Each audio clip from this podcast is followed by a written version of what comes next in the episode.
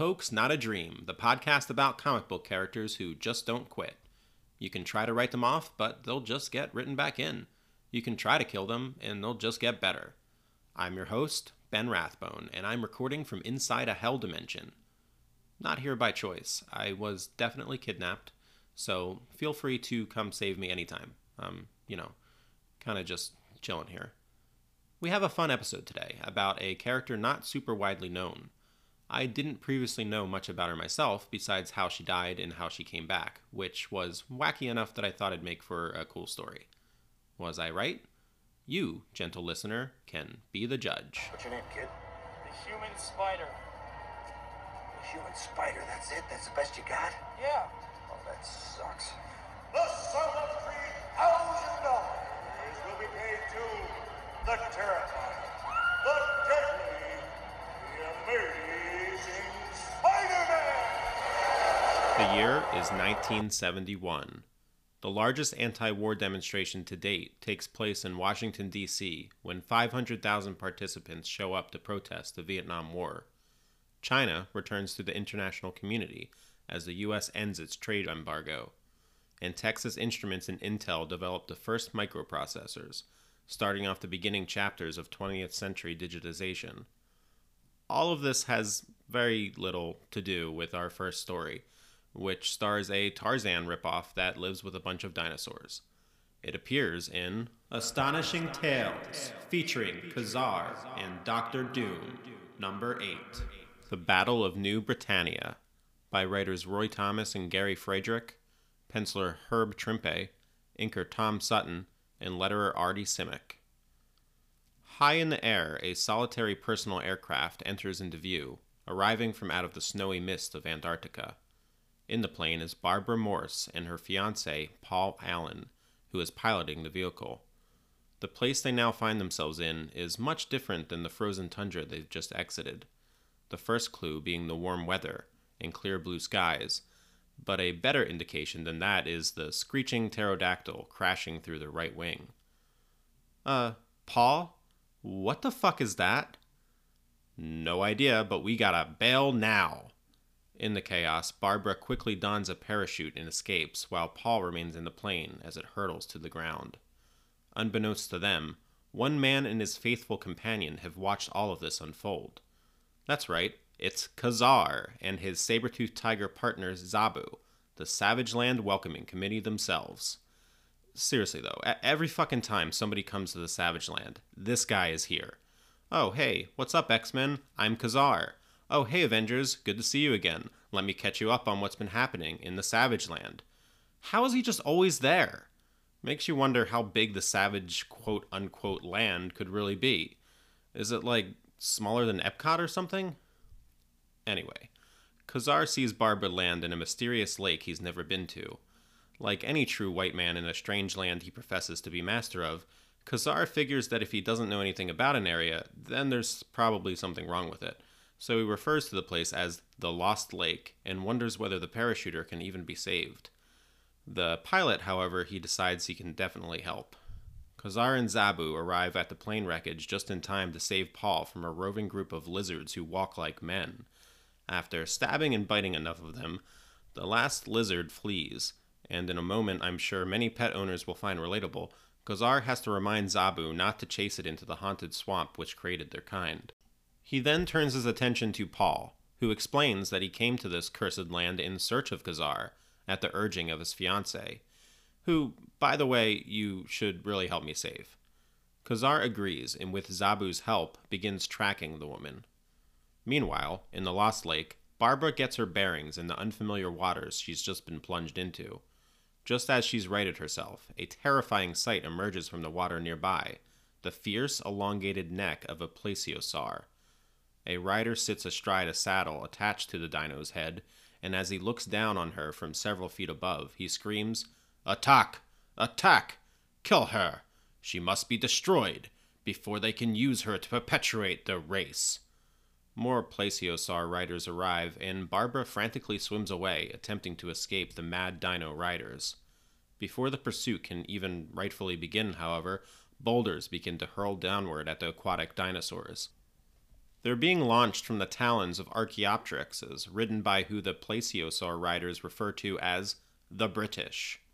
One of the prehistoric birds swoops down to safely grasp Barbara in its talons, and the rider refers to their enemies as the Jerrys, which, if you're up on your early 20th century British slang, will give you a hint as to what's happening here. More Jerrys show up, these ones on pterodactyls, and a bizarre aerial dogfight commences. When the British ultimately claim victory, the writer who saved Barbara exclaims, The Germans are beaten! Now we return to New Britannia! Barbara, now on top of the Archaeopteryx, is staggering from everything she has to take in. Wait, are all of you guys some kind of violent World War II reenactors or something? Reenactors? World War II is still very much a thing, and has been for 30 years. Bum bum bum. Once back on the island they've made their home, the leader of the British gives a more in depth explanation. He's smoking a pipe because, you know. You see, back in 1942, their destroyer was in the South Atlantic Sea when it was attacked by a German U boat. After the ensuing battle, both crews needed to escape their ships in smaller boats. The ocean currents then carried them away through a strange tunnel in Antarctica into this lake in the Savage Land, where the British landed on the island and the Germans on the shore. Once settled, the two groups of men carried on the war. Wow. Hey, so I hate Nazis as much as the next gal, don't get me wrong, but there is something you should know. World War II ended like years ago, in 1945. Hitler's dead. An android named the Human Torch killed him.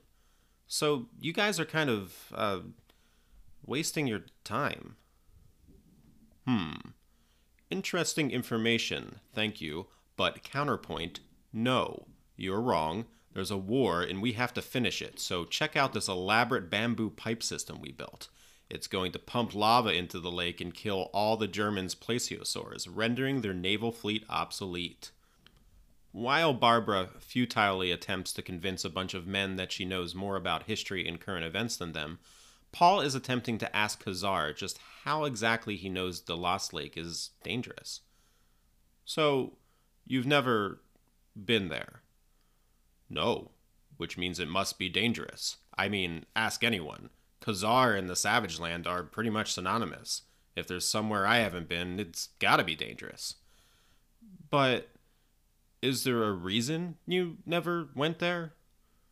I never went there because I don't know anything about it. Plus, it's lost. I mean, right there in the name, the Lost Lake. Didn't you name it that? The argument I made up doesn't get the chance to go nowhere as the two men and one saber-tooth tiger are attacked, this time by the man apes. After quickly dispatching with the foes, Ka-Zar and Zabu lead Paul into the lake. Two German plesiosaur riders watch nearby. Once out on the water, a mysterious being nearly capsizes the boat. Ka-Zar wonders aloud whether this could be the end of the Savage Land. After all, he can't see what this dangerous foe is, so it could be anything. Next issue To End in Flame. Yeah, I realize that issue didn't include much of our episode's character, and included nothing of what she would become. But that's kind of the fun part. Only in comic books can a mysterious woman with premonitions become a research scientist, then a spy, then a superhero, then an alien in disguise, and then back to a spy slash superhero. As an aside, this issue of Strange Tales is probably most famous not for being one of Bobbi Morse's first appearances, but for the Doctor Doom story that runs at the end of the comic. If I remember right, it's the first story to explain the motivation that led to Doom's rise in power, that he's trying to amass power to free his mother's soul from hell. Written by Gerry Conway and penciled by Gene Colan, it's worth a look. I also included this story because I just like highly conceptual sci fi fantasy plots like this. A bunch of English and German World War II soldiers wash up in a land outside of time and use dinosaurs to continue the fight for 30 years. It may seem like a stretch, but in the beginning of 1972, after this issue was published, a Japanese soldier from World War II is found in the jungles of Guam. Shoichi Yokoi had been hiding there for 28 years, surviving in the wilderness with hand carved tools ever since the US forces took Guam in 1944. So, maybe not that much of a stretch after all. You know, be- besides the dinosaurs.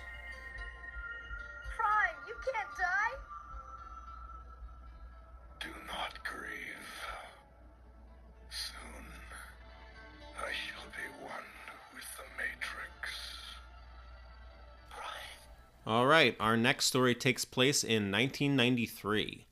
Let's cover what's happened to Barbara Morse in the 21 years we need to travel. Turns out it's actually Dr. Barbara Morse.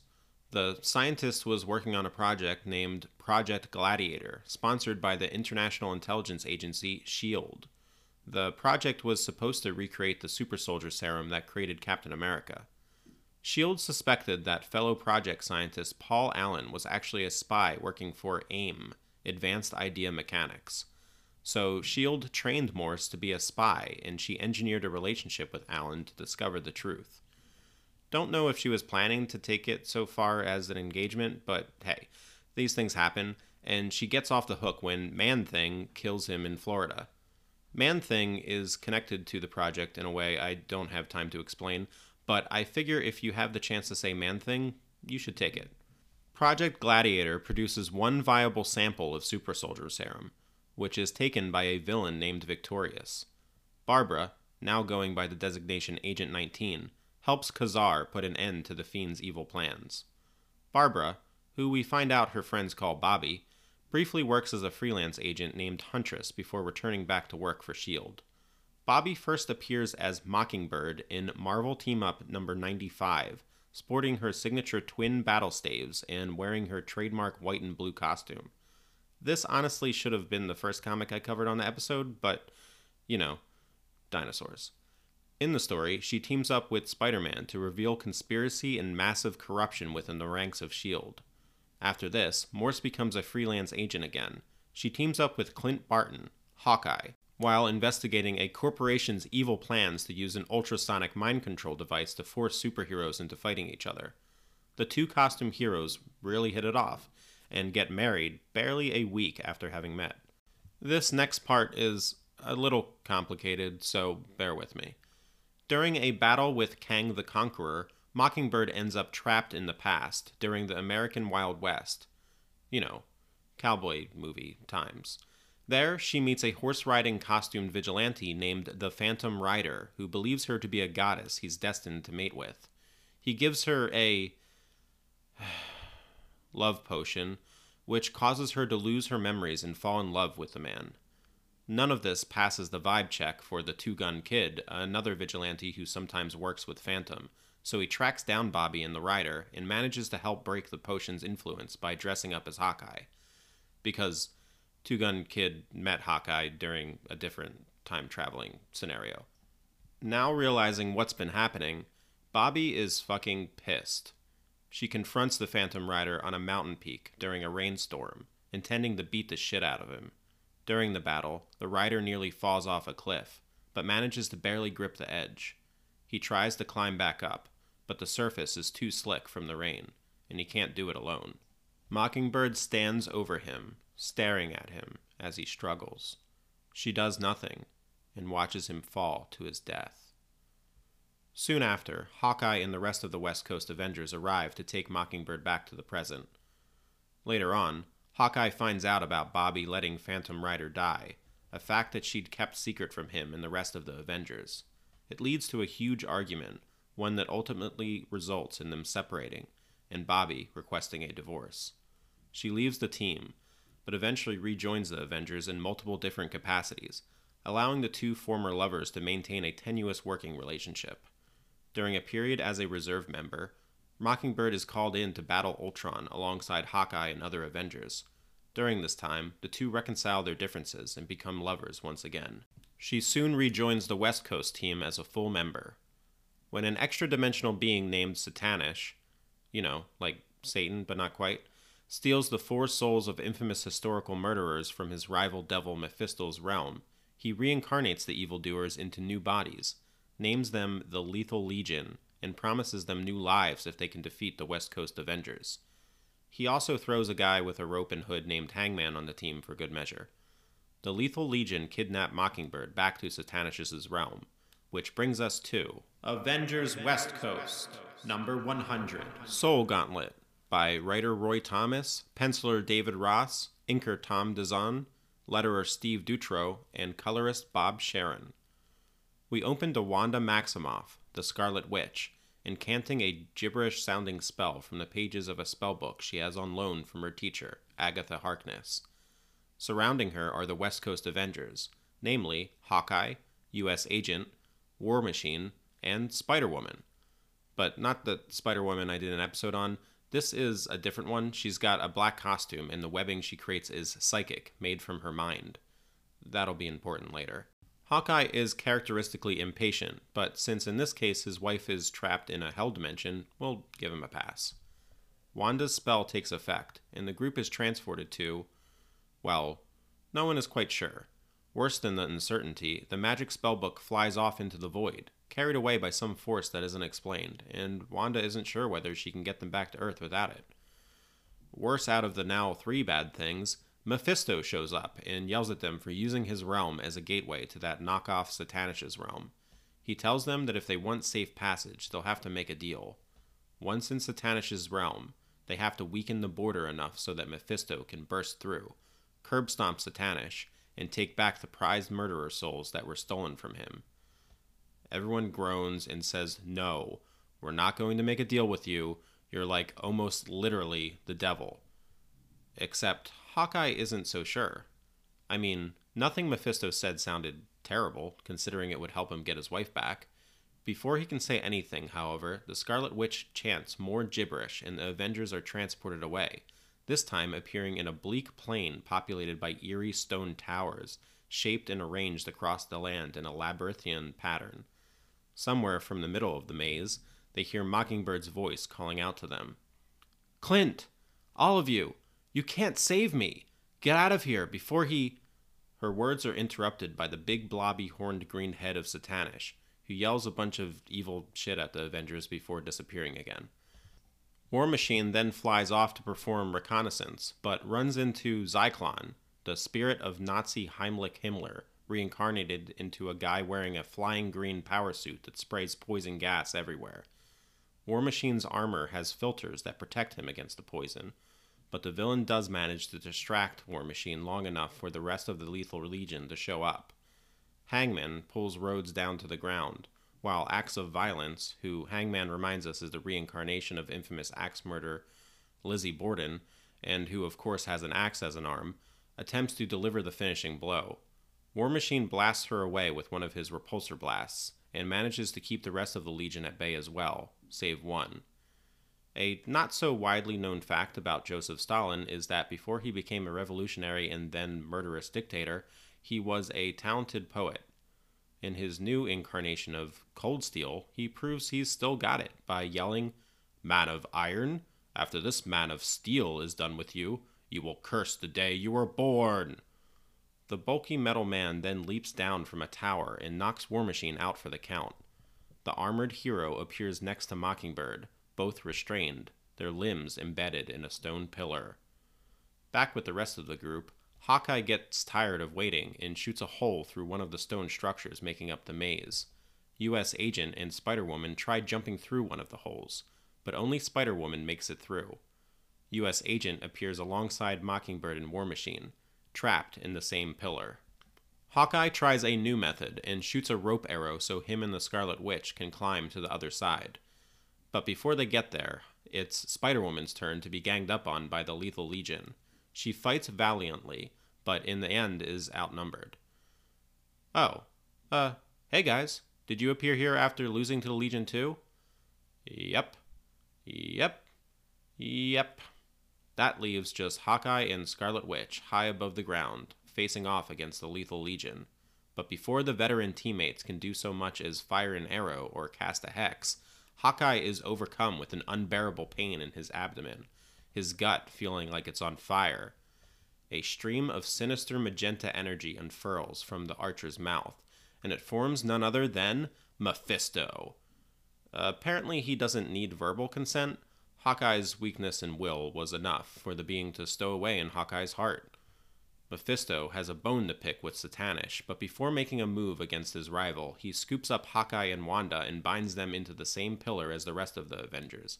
Because, well, he may not like Satanish, but he sees what the guy was going for and can appreciate a good aesthetic motif when he sees one, regardless of the source. The two towering devils commence combat. Satanish, by the way, has a big goofy face on his stomach to match the one on his head, if I haven't mentioned that. The Avengers are all helpless to do anything but watch, melded to the stone pillar as they are. That is, all except one. Spider Woman conjures her psychic webbing, wrapping Mephisto and Satanish's legs together, tripping them up. The two fall over into the pillar, smashing it to pieces and freeing our heroes. The Lethal Legion leaps into action to take out the Avengers, but the numbers are now even. Additionally, the Legion soon lose their powers, as they're cut off from Satanish's energy source, allowing the Avengers to quickly capture them. War Machine makes sure to get one last hit on Himmler, though, quote, on behalf of every non Aryan on Earth, which is great. What isn't great is that the energy leaking out from Mephisto in Satanish's battle threatens Earth, so the Scarlet Witch opens up a hole into Mephisto's plane, threatening to merge the two realms together, because I guess she can just do that. Refusing his dimension to be infected by Satanish's quote, monumental mediocrity, Mephisto says, Fine, fine, I'll leave, but I'm taking my four murderer souls with me. Satanish says, Nah, and like two children pulling at a stuffed animal, they destroy all four souls, like, for good. Wanda then uses her hex powers to find the spellbook and opens an aperture to Earth. She hurls her teammates through to the other side as Mephisto begins firing balls of fiery brimstone, demanding that six souls must replace the four he'd just lost. Five of the Avengers find themselves on earthen soil, but Wanda is still trapped behind, having spent so much of her energy getting everyone else to safety. Dr. Barbara Bobbi Morse, now known as Mockingbird, looks back at her teammate, floating nearly unconscious, at the mercy of the devil himself.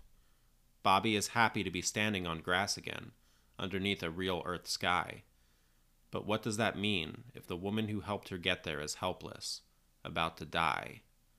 She looks at her husband, next to her, and says, I'm going back, and don't try to stop me. Hawkeye agrees. Who said I was gonna? But you're not going back in there without me. The two leap back through the portal and manage to throw Wanda out into Earth. As they attempt to escape themselves, however, a new flurry of brimstone fireballs rain down at them from Mephisto's mouth. Mockingbird manages to tackle Hawkeye out of the way, saving his life, and uses the momentum to dive towards the aperture back to Earth. The two make it just as the portal's mouth closes, but one fireball escapes out as well, and strikes Mockingbird in the back, as the two fall to the ground in each other's arms. Bobbi lets out a scream, and her visage of agony melts away into vacancy. The other Avengers stand around, shocked and speechless, as Hawkeye holds the body of his wife in his arms. You, you can't leave me, Bobbi. Not after we just found each other again. You saved all of our lives. Bobbi manages one last sentence before she goes. No, Clint, I did it to save you. The story ends at Bobbi's grave, the West Coast Avengers all paying respects to their fallen comrade. As Hawkeye leaves a bouquet of flowers, we see the quote engraved on her gravestone from Shakespeare's Antony and Cleopatra Eternity was in her lips and eyes.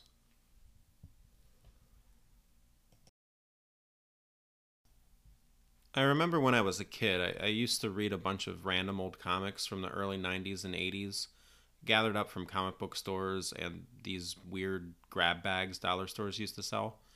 This issue was one of them. I remember having no previous knowledge of who Mockingbird was, but nonetheless, the panel where she's struck in the back by the fireball has stuck with me for years. It was legitimately shocking to me how sudden it was. This wasn't how these stories were supposed to go. Everyone was supposed to make it. They came to save her. How could she just die at the last moment? Anyway, reading it now, I'm not sure how well the storytelling has aged, if it was even that good in the first place. Roy Thomas isn't necessarily my favorite writer, but there's a lot of comics written by him, so it can be hard to avoid. I'm sure we'll be seeing him again. But that one panel, written by him and penciled by David Ross, is still with me. You are familiar with the thought experiment, the ship of Theseus in the field of identity metaphysics? Naturally. The ship of Theseus is an artifact in a museum. Over time, its planks of wood rot and are replaced with new planks. When no original plank remains, is it still the ship of Theseus? Secondly, if those removed planks are restored and reassembled free of the rot, is that the ship of Theseus? Neither is the true ship. Both are the true ship. Well, then we are agreed. The year is 2009. The latest Marvel Comics event is Secret Invasion, a story about the shape changing aliens named the Skrulls attempting to conquer Earth by disguising themselves as superheroes. Like with all big events, editorial wanted to use the story to push characters in new, interesting directions.